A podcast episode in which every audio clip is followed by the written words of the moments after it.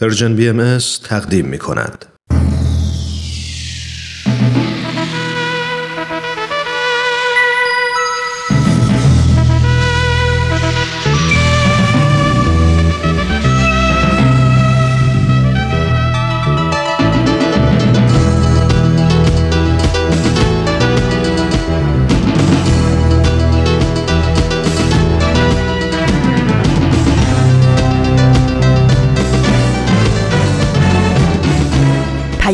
دوست. برنامه ای برای تفاهم و پیوند دلها.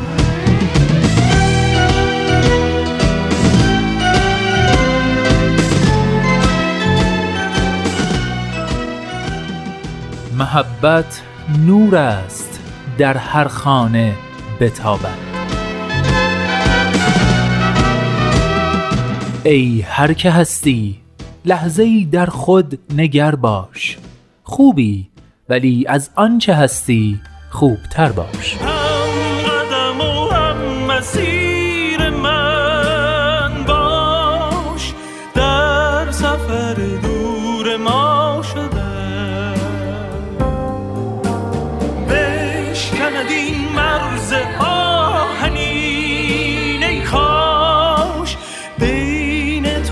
سرزمین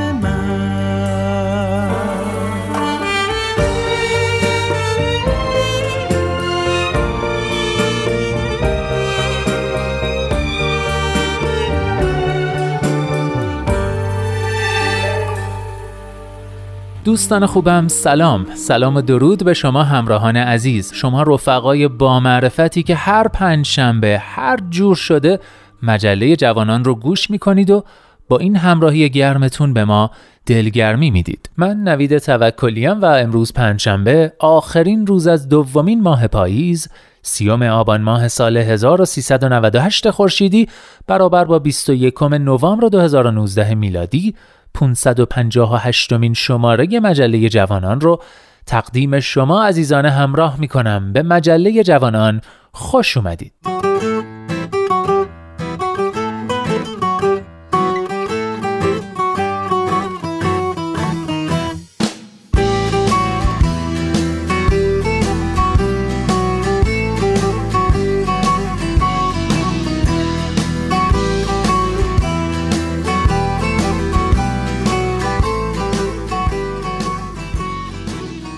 و اما نقطه سرخط آفتاب بینش و کودکان منادیان صلح مثل همیشه سه بخش اصلی مجله رو تشکیل میدن و آخرین برگ هم خب آخرین برگ مجله است. از اینکه تا آخرین برگ.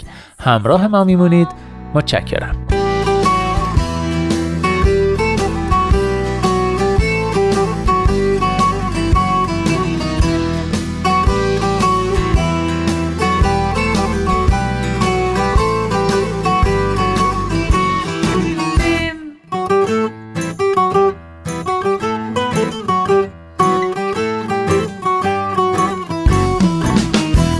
مجله جوانانه. برنامه پنج شنبه های رادیو پیام دوست که هدفش چیزی نیست جز پیوند دلها آزادی اندیشه ها و آگاهی شنونده ها. در راه رسیدن به این اهداف با نظرات و پیشنهادات و انتقادات ارزشمندتون ما رو همراهی کنید. از طریق تلفن 201 703 671 88 88 آیدی Persian BMS contact در تلگرام و صفحه Persian BMS در فیسبوک و توییتر.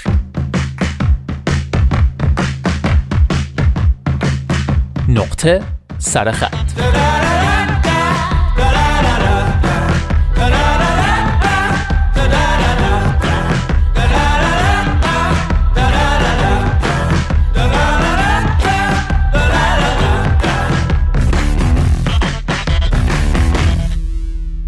دوستان دو هفته که در نقطه سرخط به یادداشتی پرداختیم با این عنوان معصومیت از دست رفته قبل از اینترنت چه کار می‌کردی؟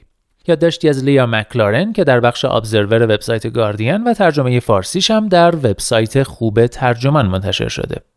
پیش از شنیدن بخش پایانی این یادداشت بد نیست به سبک سریال های تلویزیونی یک آنچه گذشت سری داشته باشیم. خانم مکلارن یادداشتش رو با یادآوری خاطره میز پدرش شروع می‌کنه و از اینکه پدرش مثل اکثر شاغلین نسل خودش و نسلهای قبلتر می‌تونست تقریبا فقط با یک تلفن و یک بسته کاغذ درآمد داشته باشه و معاش خانواده رو بگذرونه ابراز شگفتی می‌کنه و می‌نویسه برایم سوال است که چطور تمام روز آنجا می نشست بی آنکه اینترنت یارو همدمش باشد؟ بعد به همون یادآوری می‌کنه که چیزی نمانده تا زمانی که هیچ کس روی زمین یادش نیاید دنیا پیش از اینترنت چه شکلی بود. در همین راستا خانم مکلارن در ادامه به دو تا اصطلاح هممعنی جالب اشاره می‌کنه. واپسین معصومان و مهاجران دیجیتال که آخرین نسل انسانهای روی کره زمینن که پیش از رایج شدن فرهنگ دیجیتال بزرگ شدن. کسایی که در هر دو حالت با و بدون اتصال شلوغ حیات آنلاین زندگی کردند و به اینجا می‌رسه که گویا ما از این جهت منحصر بفردیم که واپسین نمونه های یک گونه رو به انقراض هستیم. و لذا آخرین منابع حی حاضر از یک پهنه تجربه بشری هستیم که چیزی نمانده از دست برود. ساعتهای کشدار بیمایه و روزهای بیفایده.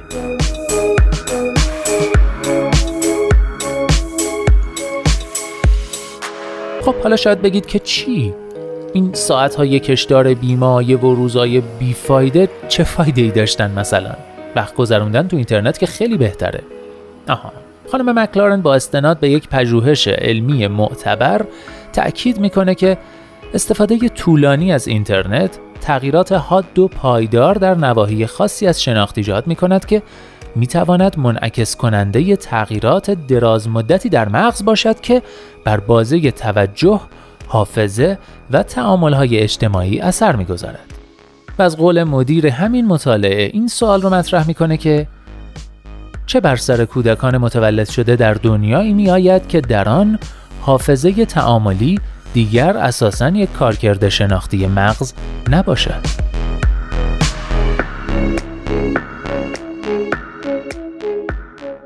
در نهایت در پایان نقطه سرخط هفته پیش مسئله اقتصاد توجه رو مطرح کردیم که در اون زینفعان سرمایهداری در رقابت مداوم با هم دیگه می‌خوان حواسمون رو پرت کنن تا خودشون سود ببرن. و به اونجا رسیدیم که جیمز ویلیامز استراتژیست سابق گوگل ابراز نگرانی می‌کنه که ما همچنان سرگرمی را با وقت آزاد مخلوط کنیم که متعاقبا فرصتهایمان برای تعامل و دروننگری کمتر و کمتر می شود.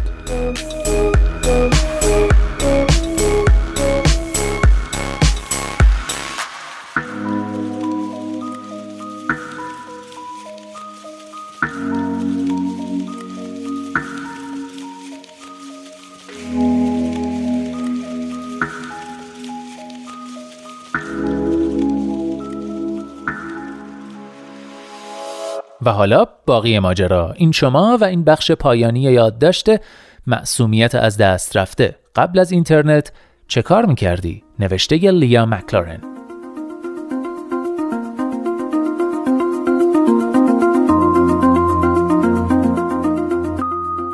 اگر تسلیم حواس های جنون آمیز اقتصاد توجه شویم، خطر بزرگی بومیان دیجیتال مثل بچه های من و شما را تهدید می کند. تنها ماندن با فکرها و خیالها تجربه مهمی است که شاید از کف آنها برود. قبول سرگرمی هایشان استادانه تر از چیزهایی است که ما داشتیم بالاخره مگر آدم عاقلی پیدا می شود که به جای سفره پرنعمت و آسمانی نتفلیکس سراغ بازپخش های این جهانی سریال فرندز برود اما چیزی که از دست می دهند آن ساعتهای خالی بیقرار و کمابیش محزونی است که ما به ابرها ظلمی زدیم و میان درختها لانه می کردیم. صد البته شوق این چیزها به دلشان نمیافتد چرا که اینها را نمی شناسند. ولی ما که می شناسیم ما معصومان مایی که معنای ساعات خالی و ملال را می دانیم. چون در همان ساعات بود که ناخواسته خودمان را می شناختیم ساعاتی که اکنون از دست رفتند تخیلاتی بازیگوش و تنبل و سرگردان بی هیچ قید و بندی در کمال آزادی. و این وضع گرچه گاهی کسالت بار و بی هیجان می شد اما همه شگفتی های دستساز بشر از جمله خود اینترنت از همین یک سرچشمه برخواستند یک فرد یک فکر یک خیال بافی.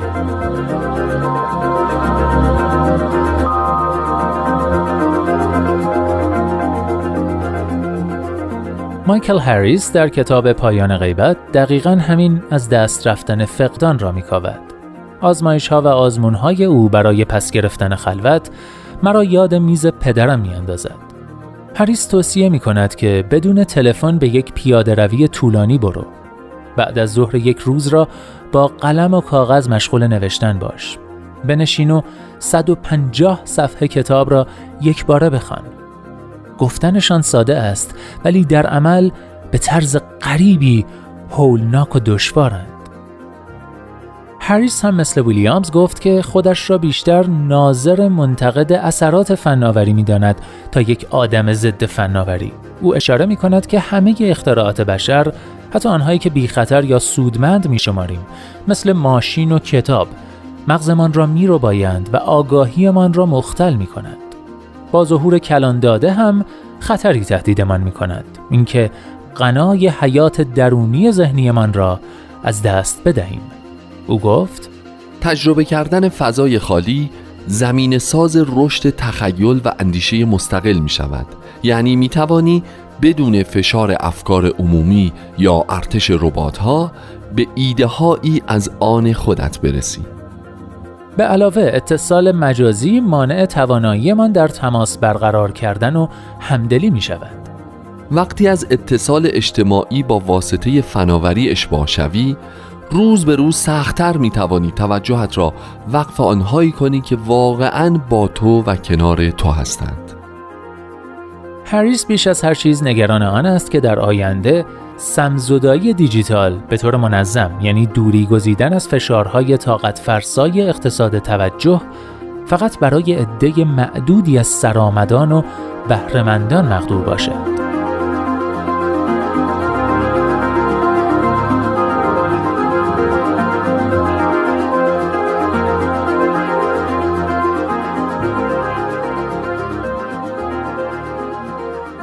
آین نامه طراحی متناسب با سن که دفتر کمیسیونر اینترنت انگلستان تدوین کرده است، پاییز امسال در مجلس مطرح خواهد شد. اگر به درستی پیاده و اجرا شود، شاید بتواند اینترنت را برای چندین نسل آتی از کودکان بریتانیا به مکانی امنتر و ایمنتر تبدیل کند. این هم روی کاغذ یک بهبود عظیم حساب می شود. ولی حتی تصویر جدیدی که می‌خواهد از اینترنت بسازد نیز نمی‌تواند آن معصومیت پیشا دیجیتال ما را کاملا احیا کند. هر قدر هم قانون وضع شود آن فقدان پیشین را به ما بر نمیگرداند. معنای حرفم این نیست که نمی شود با تمرین دقیق روزانه آن معصومیت یا حداقل نسخه ای از آن را پس گرفت. تمرین هایی از قبیل اینکه اتصال بچه هایم به اینترنت را قطع کنم و آنها را به باغچه بفرستم تا بازی کنند یا اینکه یک ساعت پشت میز خالی پدرم بنشینم. می‌دونم خیلی گرفتاری داری نه سر برج و بدهکاری داری بابت مزاحمت شرمندم ته جیبتون یه دوزاری داریم.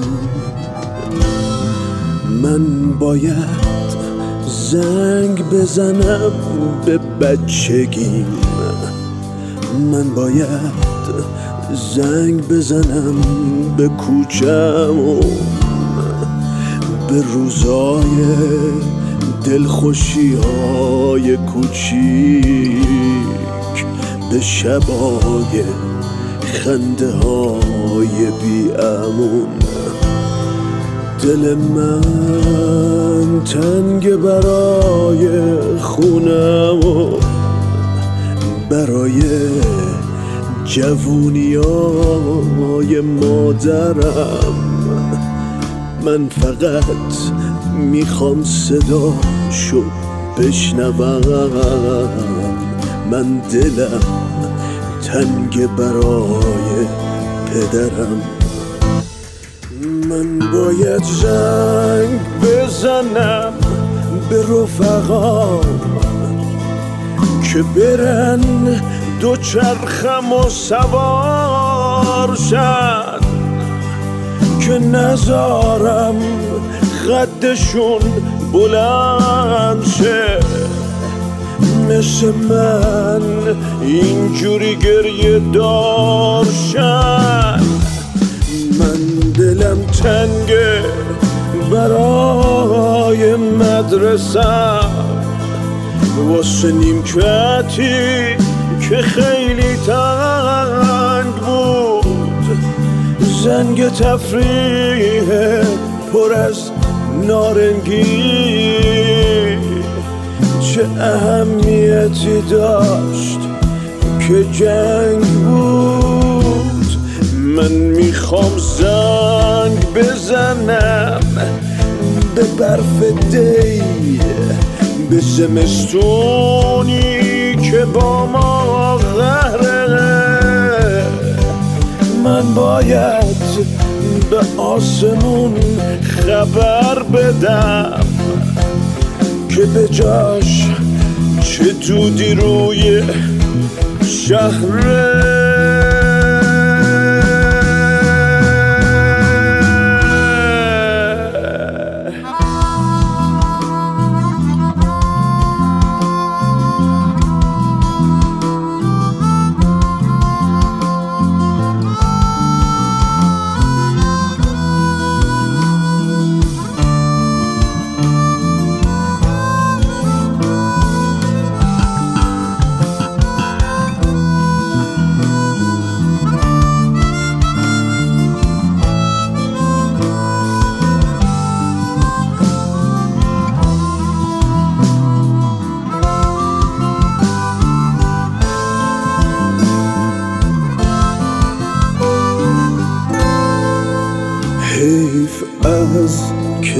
که جای زندگی؟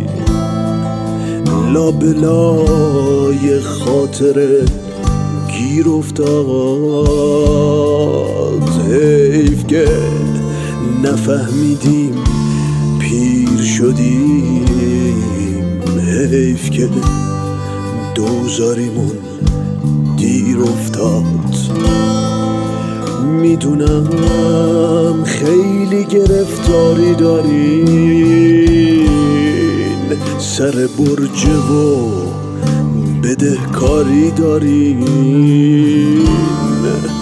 بابت مزاحمت شرمندم ته جیبتون یه دوزاری دارین.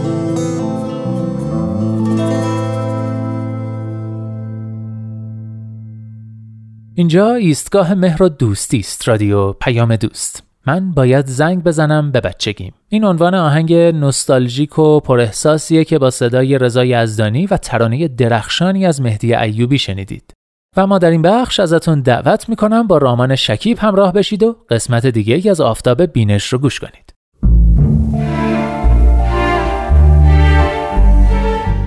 آفتاب بینش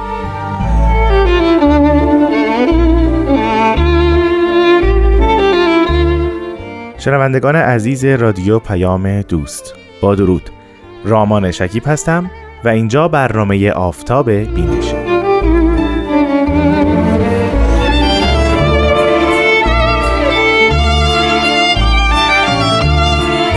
همونطور که می‌دونید میراث فکری گذشتگان ما از دو طریق کلی به دست ما می‌رسه.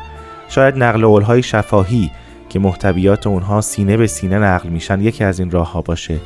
و راه دیگر نوشتجات مکتوبی است که از دوران باستان بر روی سنگ نوشته ها بر روی پوست و بعدش بر روی کاغذ ها نوشته شدن چاپ شدن و به صورت رساله جزوه و کتاب در اومدن و به دست ما رسیدن ما برای اینکه بدونیم گذشتگان ما چگونه فکر می‌کردند به این کتاب ها رجوع می‌کنیم و در اونها سیر اندیشه گذشتگانمون رو جستجو می‌کنیم تا هم به هویت خودمون پی ببریم و هم با افکار اونها آشنا بشیم. بنابراین کتاب و کتابخانی یکی از راههایی است که ما بدون طی مسافت و یا تغییر مکان از جای خودمون می‌تونیم با افکار دیگران آشنا بشیم و از اونها یاد بگیریم.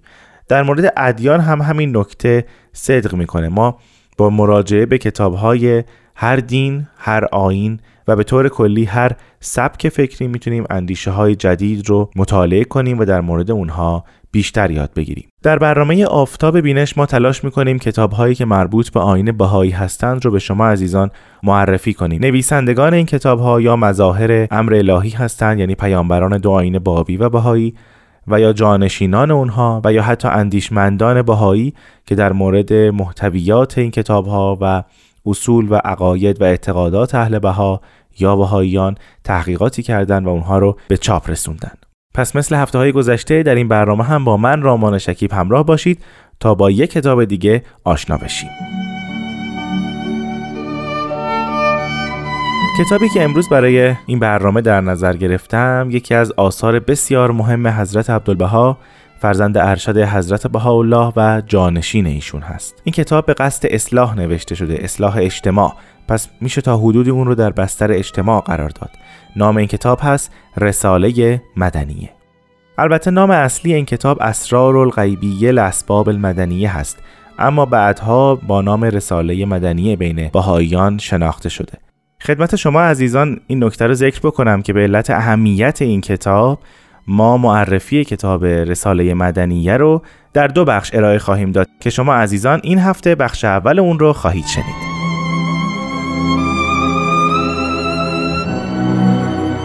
زمان نگارش این کتاب اواخر قرن 19 هست. یعنی در سال 1292 هجری قمری یا 1874 یا 75 میلادی.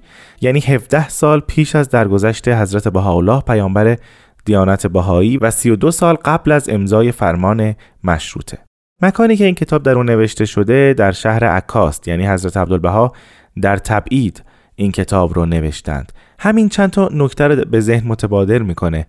نخستینش شاید این باشه که حضرت عبدالبها که از کودکی به همراه پدر بزرگوارشون در تبعید به سر می بردن در شهرهای مختلف خارج از ایران سفر کردند و در سختی های بسیار بودند از جانب دو دولت عثمانی و دولت قاجار. باز به رغم این دور بودن ها چقدر تعلق خاطر داشتند به ایران و بسیار در فکرشون بود که برای سعادت مردم ایران و همینطور کشور ایران قدمی بردارند و در این راه کوشا باشند. نکته بعدی که خیلی مهم هست که اون رو اینجا بگم این است که حضرت عبدالبها در این راه هیچ سود و منافعی برای خودشون نخواستند. به گونه ای که حتی نام خودشون رو هم در این اثر ثبت نکردند و اون رو ذکر ننمودند.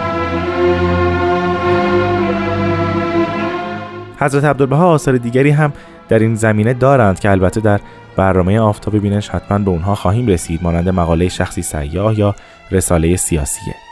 اما این کتاب بارها چاپ شده. همونطور که گفتم در سال 1292 هجری قمری این کتاب نوشته شد یا 1874 یا 75 میلادی و نخستین چاپ این کتاب در سال 1882 میلادی یا 1299 هجری قمری است در شهر بمبئی هندوستان و همونطور که گفتم بدون نام این کتاب چاپ شده. بعد در سال 1329 هجری قمری یا 1911 میلادی این کتاب در قاهره به چاپ رسید و همینطور در سال 1950 میلادی همین کتاب بار دیگر در جامعه بهایی به چاپ رسید. اما در اینجا سزاوار هست که به علت یا علتهای نگارش این کتاب به صورت بسیار مختصر با توجه به زمان برنامه بپردازیم. همونطور که می‌دونید ناصرالدین شاه سفرهایی به اروپا کرد که در این سفرها میرزا حسین خان مشیر دوله یا سپه سالار هم با او همراه بود. این میرزا حسین خان مشیر دوله یا سپه سالار با دیانت بهایی بسیار دشمنی داشت و بارها باعث تبعید و سرگونی حضرت بهاءالله شده بود. با این حال تفکر تجدد در ذهن او بسیار روشن بود و بسیار تلاش کرد برای اصلاحات در کشور ایران. به گونه ای که با وجود این همه دشمنی نسبت به دیانت بهایی حضرت بهاءالله در آثار خودشون کمال انصاف رو در مورد او رعایت کردند و بسیار برخورد خوبی با او داشتند چون تلاش می‌کرد که ایران رو اصلاح کنه. پس از سفرهای ناصرالدین شاه و به وجود اومدن تفکر تجدد و نوگرایی حضرت بهاءالله به حضرت عبدالبها دستور میدن رساله‌ای درباره احیای ایران و اصلاحات و تجدد و همینطور پیشرفت ایرانیان بنویسند و راه های اصلاح مفاسد رو در اون کتاب پیشنهاد بدن. این کتاب رساله مدنیه بر اساس همین دستور حضرت بهاءالله نگاشته شده. البته دلایل دیگری هم در اینجا وجود داشت. برای نمونه سوء تدبیر زمامداران اون زمان بود. یا فساد اخلاقی و جهل و نادانی که در دوره قاجار وجود داشت و همینطور فقر و اوضاع بد اقتصادی و همینطور دخالت دو دولت انگلیس و روسیه که کلا استقلال ایران رو به خطر انداخته بود به طور کلی همه این دلایل باعث شد که حضرت عبدالبها کتاب رساله مدنیه رو بنویسند. پس موضوع کتاب رساله مدنیه به طور کل ایران هست. اما اگر به صورت جزئی بخوایم به محتویات این اثر بپردازیم حضرت عبدالبها تلاش می‌کنند در این اثر راهکارهایی رو پیشنهاد بدن برای احیای ایران و سعادت مردمان ایران. خب عزیزان صحبت در مورد رساله مدنی بسیار هست اما وقت ما متاسفانه اجازه نمیده که این کار را انجام بدیم. من در همین جا از همکار و دوست عزیزم خانم آزاده جاوی تقاضا می کنم تا بخشی از کتاب رساله مدنیه را برای شما زیارت کنند. ای اهل ایران قدری در ریاض تواریخ اعثار سالفه سیر نمایید و سر به جیب تفکر فرو برده به بسر عبرت ملاحظه کنید که تماشای عظیمی است در ازمنه سابقه مملکت ایران به منزله قلب عالم و چون شمع افروخته بین انجمن آفاق منور بود. عزت و سعادتش چون صبح صادق از افق کائنات طالع و نور جهان افروز معارفش در اقطار مشارق و مغارب منتشر و ساطع. آوازه جهانگیری تاجداران ایران حتی به سمع مجاورین دایره قطبیه رسیده و سیت سطوت ملک الملوکش ملوک یونان و رومان را خاضع و خاشع نموده بود. حکمت حکومتش حکمای اعظم عالم را متحیر ساخته و قوانین سیاسیش دستورالعمل کل ملوک قطعات اربعه عالم گشته. ملت ایران ما بین ملل عالم به عنوان جهانگیری ممتاز و به صفت ممدوحه تمدن و معارف سرفراز در قطب عالم مرکز علوم و فنون جلیله بود و منبع صنایع و بدایع عظیمه و معدن فضایل و خسایل حمیده انسانیه. دانش و هوش افراد این ملت باهره حیرت بخش عقول جهانیان بود و فتانت و زکاوت عموم این طایفه جلیله مقبوط عموم عالمیان.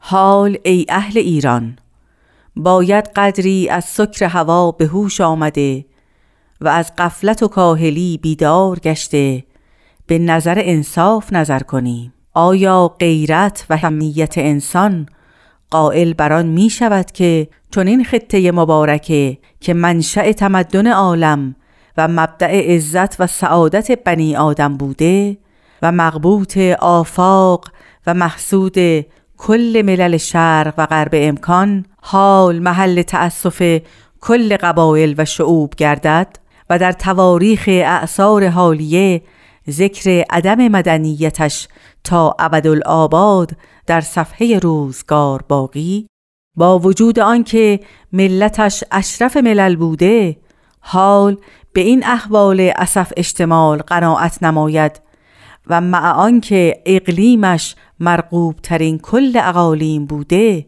حال به نکبت عدم سعی و کوشش و نادانی بی معارف ترین کشورهای عالم شمرده گردد. انتها. خب خیلی ممنونم از سرکار خانم آزاده جاوید که این هفته هم بخشی از کتابهای باهایی را برای شما عزیزان خوندن. یک بار دیگه این نکته رو ذکر بکنم که این هفته بخش اول توضیحات در مورد کتاب رساله مدنیه رو شنیدید و ما در هفته آینده با شما بیشتر در مورد این کتاب صحبت خواهیم کرد و همینطور بخشی دیگر از این کتاب رو که ادامه مباحثی بود که امروز خانم آزاده جاوید خوندن با هم خواهیم خوند. امیدوارم هفته آینده هم با من رامان شکیب در برنامه آفتاب بینش همراه باشید. خدا نگهدار.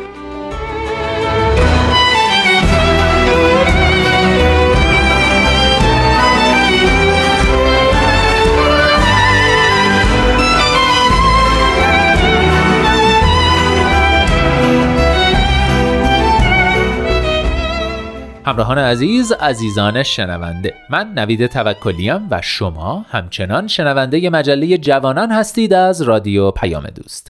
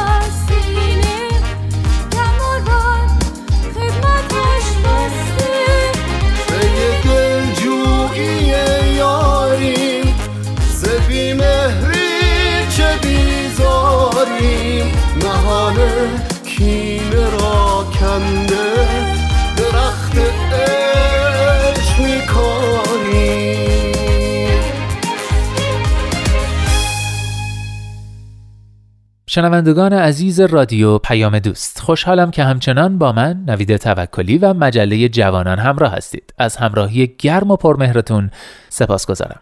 بخش بعدی آماده پخشه کودکان منادیان صلح.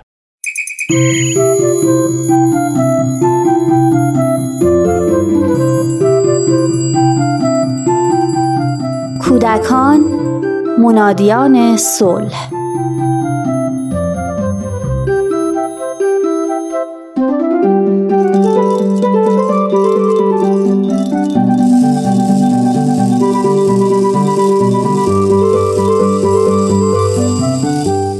دقیقا یادم نمیاد که ترس از پرندگان چجوری در من شکل گرفت. فکر کنم چهار یا پنج ساله بودم و توی یکی از تابستونا رفته بودیم خونه مادر بزرگم. حیات خونه مادر بزرگم خیلی بزرگ بود. محل بازی های کودکانه ما. تو حیات مشغول بازی بودیم که دوست برادرم در حالی که کبوتری در دستش بود وارد شد. همه دورش جمع شدیم و هر کدوم از ما با التماس ازش می‌خواستیم که کبوتر رو به همون بده. هر کدوم از ما به نوبتی برای دقایقی اونو تو دستمون می‌گرفتیم و نوازشش می‌کردیم. نوبت به من رسید. هم میترسیدم هم نمی‌خواستم جلوی بچه ها کم بیارم. با احساسی از استراب آمیخته به کنجکاوی اونو تو دستام گرفتم. کبوتر آروم بود ولی من حس عجیبی داشتم. لمس تن گرم و احساس وزن کبوتر توی دستام حال غریبی به هم می‌داد. خیلی تحمل این حس رو نداشتم. برای همین خواستم اونو زودتر برگردونم. دستامو به سمت دوست برادرم دراز کردم و فکر کنم قبل از اینکه اون کبوتر رو بگیره دستامو باز کردم. کبوتر درست توی صورتم شروع به پرپر زدن کرد. پاهاش که توی دستام مونده بود کف دستم رو میخراشید و از صدای پرپر زدنش و هوایی که از حرکت بالاش به صورتم می‌خورد وحشت کرده بودم. جیغی کشیدم و اونو رها کردم. گریم گرفته بود. اما بچه ها بلند بلند به هم میخندیدن. دوست برادرم که می‌خواست منو ساکت کنه مرتب می‌گفت چیزی نیست که نترس نترس ولی هیچ کدوم از اونا نفهمیدن که چه ترسی به وجودم ریخته شده برای سالها دیگه نتونستم نه به پرنده دست بزنم و نه اون رو تو آغوشم بگیرم تو تمام سالهای کودکی دوستام تو خونه پرنده نگه می داشتن. چقدر با اونا خوش و سرگرم بودن. ولی من نه تنها نمی‌تونستم با اونا بازی کنم بلکه وقتی می‌رفتم خونشون به خاطر من پرنده هاشون رو میذاشتن تو قفس.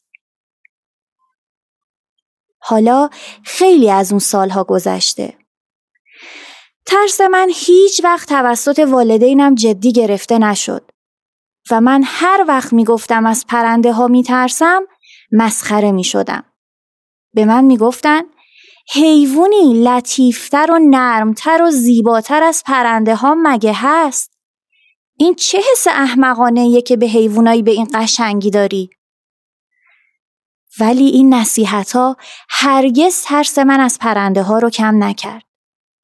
حتی کوشش پدرم که به زور می‌خواست پرنده رو تو دستان بذاره که شاید ترسم بریزه نتونست این احساس رو کمرنگ کنه.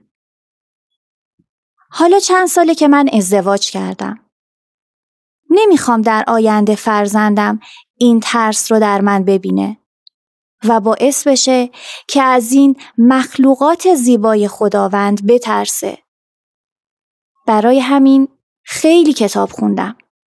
با یه مشاور مشورت کردم تا بتونم به ترسم غلبه کنم. خیلی هم سریع پیش رفتم. الان به راحتی می‌تونم یه پرنده رو نوازش کنم و غذا بدم. و می‌دونم که این ترس به زودی کاملا در من از بین خواهد رفت.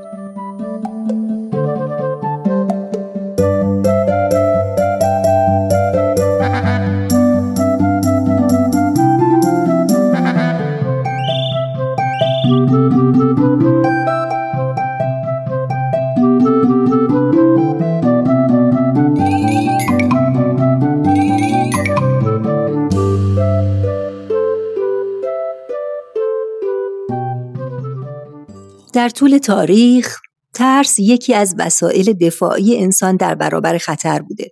ترس معقول و منطقی باعث بقای انسان هاست. وقتی کودکمون رو از خطر آتش آگاه می کنیم بسیار طبیعیه که از آتش بترسه و خودش رو از اون دور نگه داره و این ترس برای حفظ کودک ضروری هست.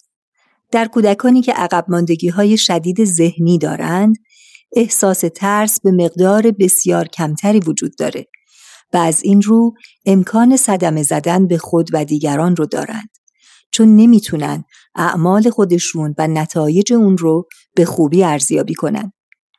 در کودکان سه چهار ساله وجود انواع ترس شایع هست. ترس از تاریکی، ترس از حیوانات، ترس از ماشین آتش نشانی، ترس از رعد و برق، ترس از مرگ و انواع ترس های دیگه چون که رشد قوه تخیل در این سن به اونجا رسیده که می‌تونند خود رو در جای دیگران بگذارند و خطرها و مشکلات احتمالی رو که برای اونها پیش نیومده پیش بینی کنند. این ترس ها در کودکانی که والدین نگرانی دارند که دائم در بازی و کار اونها دخالت کرده و خطرات احتمالی رو گوشزد می کنند یا والدینی که برای تغذیه کودک و یا توالت رفتن اون مشاجرات و درگیری های زیادی به وجود میارند پدر مادرانی که داستانهای ترسناک و هولانگیز برای کودکشون تعریف می‌کنن شایع تر هست. حمایت بیش از حد والدین به نحوی که کودک فرصت کافی برای پرورش استقلال و رشد اجتماعیش پیدا نکنه و همچنین توقع بیش از حد از فرزندان اونها رو محتاط، ترسو و نامطمئن بار میاره. منظور این نیست که علت همه ترس ها رفتار نامناسبی در گذشته و یا اتفاقی ناخوشایند هست. تمام کودکان قطع نظر از دقتی که در تربیت و پرورش اونها به کار میره از بعضی چیزها میترسند و به تدریج با رشد ذهنی بیشتر و هدایت و راهنمایی والدین بر ترسشون غلبه می‌کنن. مهمترین کاری که والدین در مقابل ترس کودکان باید انجام بدن حمایت، محبت و حوصله به خرج دادنه. به تمسخر گرفتن ترسهای کودک به زور، مشاجره و خشونت متوسل شدن یا حتی موعظه و نصیحت کردن هیچ کمکی به حل مشکل نخواهد کرد. در این موارد اگر کودک مایل از ترسهاش صحبت کنه به اون این اجازه و فرصت رو بدید که از ترسهاش بگه. ترسش رو بپذیرید اون رو در آغوش بگیرید و با حرفهای تسلی دهنده به اون نشان بدید که دوستش دارید و از او مراقبت و حمایت خواهید کرد. بعضی از ترسها در اثر عدم درک علت وقایع و یا برداشت اشتباه از اونها به وجود میان. با توضیحی ساده و علمی و یا داستان پردازی در مورد این وقایع میشه با ترسشون مقابله کرد. و اطرافیان کودک عامل مهم دیگری هستند که در ترس کودکان مؤثرند. زیرا مادری که هنوز نتونسته بر ترسهاش غلبه کنه خواه ناخواه اون رو به فرزندش منتقل می‌کنه چون کودکان اونچه رو که می‌بینن زندگی می‌کنن نه اونچه رو که میشنون ترس های شدید و مرزی یعنی ترس هایی که دامنه تشویش و نگرانی در اونها از ترس های طبیعی و منطقی بسیار فراتر هست معمولا در کودکان مسترب و وابسته دیده میشه و ممکنه با علائمی چون اختلال در خواب و خوراک، شب ادراری، ناخن جویدن همراه باشند. به خصوص اگر ترس ها به قدری عمیقند که زندگی عادی کودک رو مختل کردن بهتره که از مراکز مشاوره کمک بگیریم.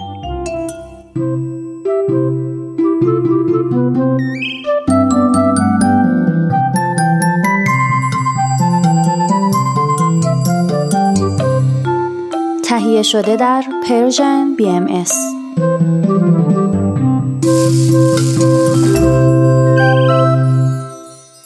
آخرین برگ.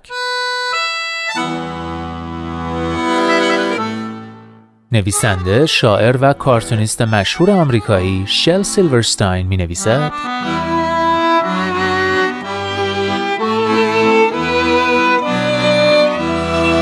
یه نقاشی احمقانه بکش. یه شعر خلوچلی بگو یه آواز جفنگ بخون. یا با شونه سرت سوت بزن. اصلا همینجا وسط آشپزخونه تکونی به خودت بده و بشکن و بالا بنداز.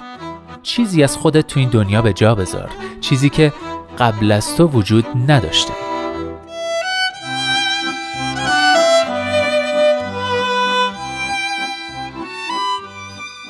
هر جا هستید دلهاتون شاد، اندیشتون آزاد و آگاهی و بیداری نصیبتون باد.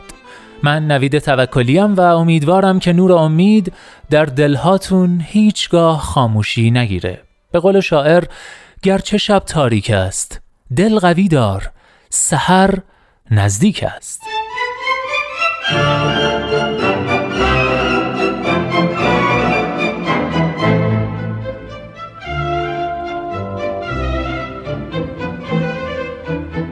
لحظه هاتون پر امید.